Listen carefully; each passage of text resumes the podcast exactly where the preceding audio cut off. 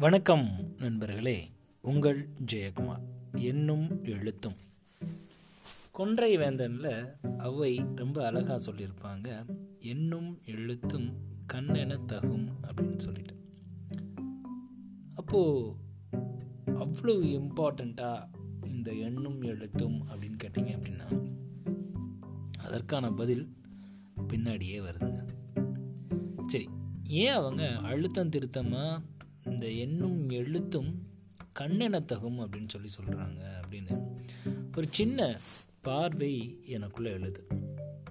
அவங்க வேற ஏதாவது சொல்லியிருக்கலாம் அதை மறுத்துட்டு ஏன் இப்படி சொல்லணும்? அதற்கு என்ன காரணமாக இருக்கும்? சரி என்னும் எழுத்தும் அப்படின்னா என்ன அப்படின்னு மொத்தம் நம்ம தெரிஞ்சுக்கலாம். எண் அப்படின்றது நாம் பயன்படுத்தக்கூடிய எண்கள். அதாவது கணிதம். இரண்டாவது எழுத்து அப்படின்றது மொழி இல்லைன்னா நாம் படிக்கக்கூடிய நல்ல மிகச்சிறந்த ஆகச்சிறந்த நூல்கள். இந்த இரண்டுமே நம்மக்கிட்ட இருந்துச்சு அப்படின்னா இந்த உலகத்தை நாம் பார்க்கக்கூடிய பார்வை அப்படின்றது ரொம்பவே விரிந்த பார்வையாக இருக்கும் அப்படின்றக்காக தான் அவ்வை அப்படி சொல்லியிருக்காங்கன்னு நான் நினைக்கிறேன்.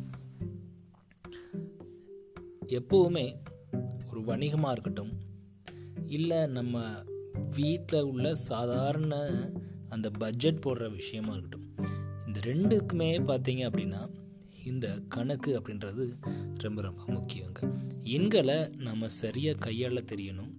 எண்களோட பிரதிபலிப்பு தான் பணமும் அதை எப்படி கையாளணும் அதை எப்படி சேமிக்கணும் அதை எப்படி செலவழிக்கணும் அப்படின்னு சொல்லிட்டு நாம் கண்டிப்பாக தெரிஞ்சு வச்சுக்கிட்டோம் அப்படின்னா நம்ம வணிகத்திலையும் சிறந்து விளங்கும்.